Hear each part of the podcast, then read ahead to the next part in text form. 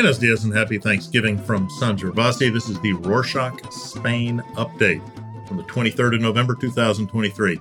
Quick summary of what's going down in Spain. Starting this week's episode, Pedro Sanchez is back in the presidential driving seat, having won last week's investiture debate with an absolute majority of 179 votes in favor, 171 against. PSOE and its coalition partner Sumar agreed to a proposed amnesty in exchange for parliamentary support, enabling Sanchez's reelection. The socialist leader returned to power after being sworn in on Friday the 17th. Still, protests against amnesty proposals continued. On Saturday, the 18th, thousands of demonstrators gathered in Madrid as they have for a couple of weeks. Many Spanish people, including fellow politicians from far right parties, accused the socialist leader of putting his political career before the country by agreeing to an amnesty despite the not very specified consequences it could bring. Sanchez announced his new government on Monday, the 20th. Some members of the previous cabinet will keep their positions. Nadia Calvino will still be PSOE's first vice president. Yolanda Diaz, Sumar's leader, will keep her post as second vice president. Maria Jesus Montero will continue as Minister of Finance, but she will also be the fourth vice president alongside Teresa Ribera, who will keep her position as third vice president and Minister of Environment. Pablo Bustinduy from Sumar will replace Ione Belarra as Minister of Social Rights. Ana Redondo from PSOE will be Minister of Equality, substituting Podemos representative Irene Montero. Montero is most known for her controversial Yes Means Yes bill, which has reduced sexual offense sentences for approximately 900 criminals due to a penal clause loophole, also leading to the release of around 100 offenders, all by mistake. In total, 12 out of 22 ministers are women. It's also the second largest cabinet in Spain's modern democratic history, the largest being the third government of Adolfo Suarez in the early 1980s. What's the reaction to the new cabinet? Unsurprisingly, the Partido Popular, or PP, has weighed in, labeling it the most expensive government in history. For many, the most surprising news is the reappointment of Fernando Grande Marlaska as Interior Minister. PP or Podemos, and a leading police union have all denounced Sanchez's choice. But why is the Interior Minister's position so controversial? His management of migration, particularly with Morocco, has been contentious, especially his comments about the fatal June 2022 border crossing incident at Melilla. He's since been accused of lying about how events unfolded after insisting there were no deaths on Spanish soil, despite evidence now proving otherwise. Even though many expected him to be ousted, his position for now seems to be safe. Next, update on Shakira. The Colombian singer faced accusations of failing to pay nearly 15 million euros in income tax in Spain from 2012 to 2014, which she has vehemently denied. She argued that she wasn't a tax resident during that period due to touring and dividing her time between the USA and Barcelona. On Monday, the 20th, just before the tax evasion trial began in Barcelona, Shakira told the court she'd accepted an agreement with the prosecutors. Under the signed deal, she will receive a three year suspended sentence and a 7 million euro fine. Despite this agreement, the prosecutor's office has another outstanding complaint against the singer about alleged fraud in 2018, which is still being processed. So she could be back in court before we know it.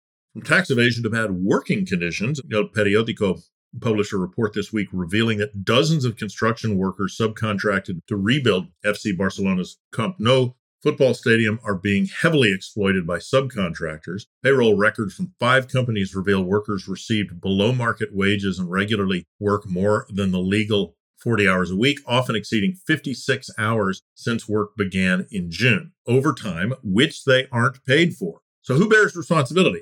Well, FC Barcelona predictably denies accountability, having hired Turkish company Limak Construction Europe SL for just over 900 million euros to oversee the project. However, most laborers come from subcontractors like De Noa S.A. and Solrigol SL. Subcontractors are notorious for underpaying and face numerous cases of labor exploitation. They tend to exploit workers who are desperate for jobs and often lack proficiency in Spanish, making them unaware of Spanish labor laws and the terms of their contract. Despite the report, workers who came forward say they don't plan to alert the authorities because they worry they'll lose their jobs and possibly further work in the sector. Switching back to Pedro Sanchez this week, the Spanish president is in Israel meeting with Isaac Herzog, the Israeli president, and other officials on behalf of the EU and Spain. While condemning the 7th of October Hamas attacks and recognizing Israel's right to self defense, he urged restraint, expressing concern about the death toll resulting from the Israeli army's response. Sanchez is also pushing for a peace conference between Israel and Palestine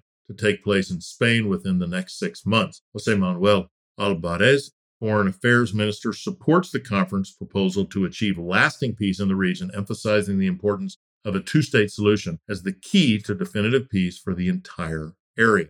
In a significant development, Spanish police detained three individuals on Tuesday, the 21st, in connection with the recent shooting of the Alejo Vidal Quadras former head of Spain's PP in Catalonia that took place on Saturday, the 11th. Vidal Quadras is still in the hospital after being shot in the face. However, his condition is stable. The incident is being treated as an anti terror investigation. Lots of rumors about Iran's involvement. Police told Reuters that two of the detainees were Spanish men. Third arrested was a British woman.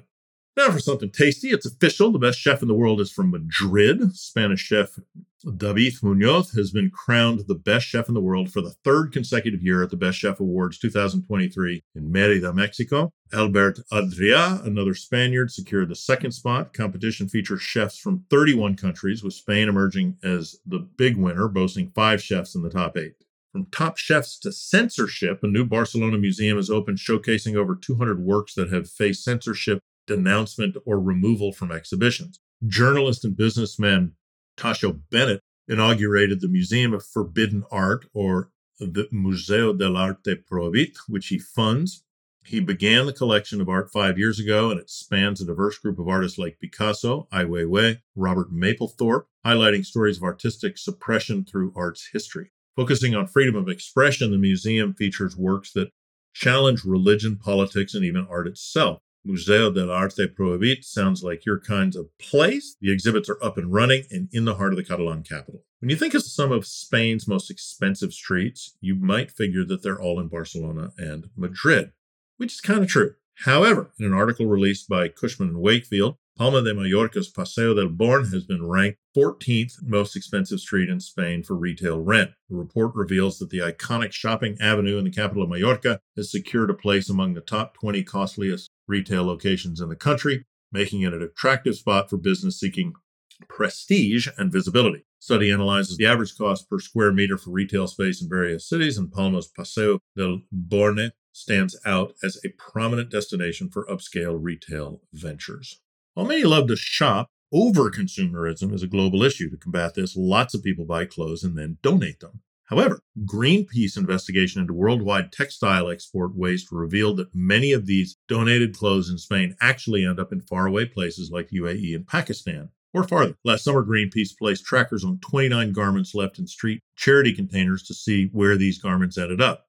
Four months later, many of them had traveled thousands of kilometers. Almost 50% have been detected outside of Spain, reaching as far as Chile, Morocco, India, Romania, Egypt, and Togo. Despite consumers' best intentions, Greenpeace argues that the ultra fast fashion overproduction model undermines a successful circular economy. Garments have to travel extensively to meet global demand and often end up in mass textile wastelands, rendering the current system unsustainable. Want to know more about Greenpeace's campaign to detox fast fashion? Follow the link in the show notes. And that's it for this week. Remember, you can also help us financially by making a donation in the link in the show notes. We'd really appreciate it on this Thanksgiving Day. Hasta la próxima.